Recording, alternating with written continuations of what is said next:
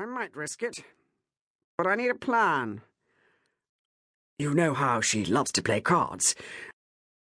I thought you could disappear for a while after dinner, and I'll engage to keep her busy at the card table. She's staying in what the Trenwiths call the Blue Room. It's in the West Wing, very near the family rooms. Troy nodded. He knew where the Blue Room was situated, because it was next door to Sarah Trenwith's own bedchamber. It was Christmas now, and he and his father were staying at Trenwith Hall to celebrate both the season and his recent engagement to Marianne. However, he had visited alone earlier in the year, and it was during that time that Sarah, Marianne's younger sister, had twisted her ankle badly. Troy had carried her to her room, handing her over to the care of her maid and Lady Trenwith at the door. However, the door to the neighbouring bedchamber had stood open, it was furnished in varying shades of blue, and used, he had since learned, for ladies staying alone rather than with their husbands.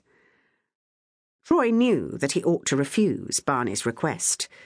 The letter belonged by right to Lady Hastings, but she was planning to use it for blackmail, and he didn't want to see his friend ruined. He was a guest in this house, and what he was about to do was the height of bad manners but also a challenge. For some reason, he had been feeling restless for the past couple of days, and he knew that the very foolhardiness of it was the reason he was about to agree to his friend's request. Ordinarily, he would have refused to do something that he thought of as dishonourable, but the lady in question was behaving badly herself. All right, he said to Barney. If you do your part and keep her busy, I'll try to get the letter back for you. But it's the last time. Don't be such a damned fool again. I can't thank you enough, Barney began. You're the best friend a man ever had. Don't thank me too soon, Troy said dryly. I haven't managed to steal the damn thing yet. I promised I shall try, but that doesn't mean I shall succeed. Sarah Trenwith crept out from behind the heavy screen at the far end of the library as she heard the door close. They had gone at last. She had been tucked away in her favourite corner with a book when the two men came in, and once they'd started to talk, she'd not dared to come out from her hiding place. The men had spoken in hushed tones, so she hadn't heard every word they'd said, but she had managed to catch the gist of their conversation. Lord Hale's son was afraid his father would disown him if he didn't recover something, and he had begged Troy to do it for him.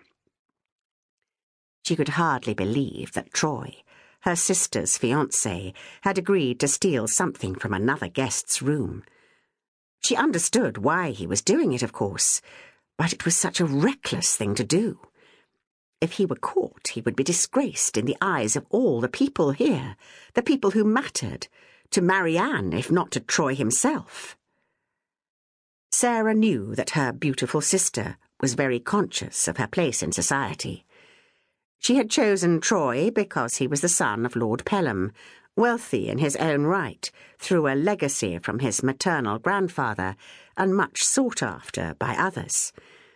There had been a queue of disappointed ladies when their engagement had been announced on Marianne's birthday, the 15th of December 1913, and just eleven days ago. Sarah herself was amongst them, though she had been expecting it. She had known that it was Marianne Troy was interested in from the start, and that she was being foolish to hope for anything else. Sarah was attractive enough in her way she had dark, honey blonde hair and green eyes. But Marianne's hair was like moon silver, and her eyes were blue. Slender and delicate, Marianne was the unchallenged beauty of her family. Knowing that he was courting Marianne hadn't stopped Sarah from falling in love with Troy. She knew it was foolish, but when he had carried her to her room that time, her heart had beat like a timpani drum. The nearness of him, the warmth and smell of his body had made her feel faint, so that she had nestled.